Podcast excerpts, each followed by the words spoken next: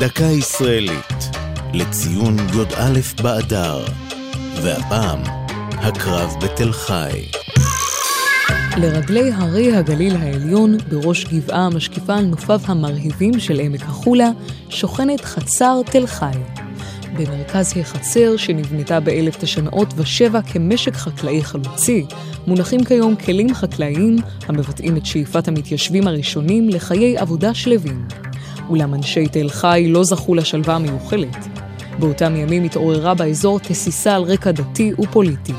האלימות גאתה ומעשי שוד וביזה שנקטו השכנים הערבים היו עניין שבשגרה. תושבי החצר חיו בבדידות ובחששות כבדים. בי"א באדר תר"פ 1920 הגיעה לתל חי קבוצת ערבים חמושים.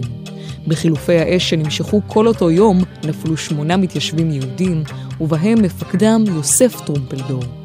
מורשתו של טרומפלדור ועמידתם האיתנה של המגינים, שלאחר כמה חודשים חזרו ונאחזו במקום, הפכו את החצר הקטנה לאחד מסמלי הגבורה הבולטים בתולדות היישוב היהודי ומדינת ישראל, שקמה כשלושה עשורים לאחר מכן.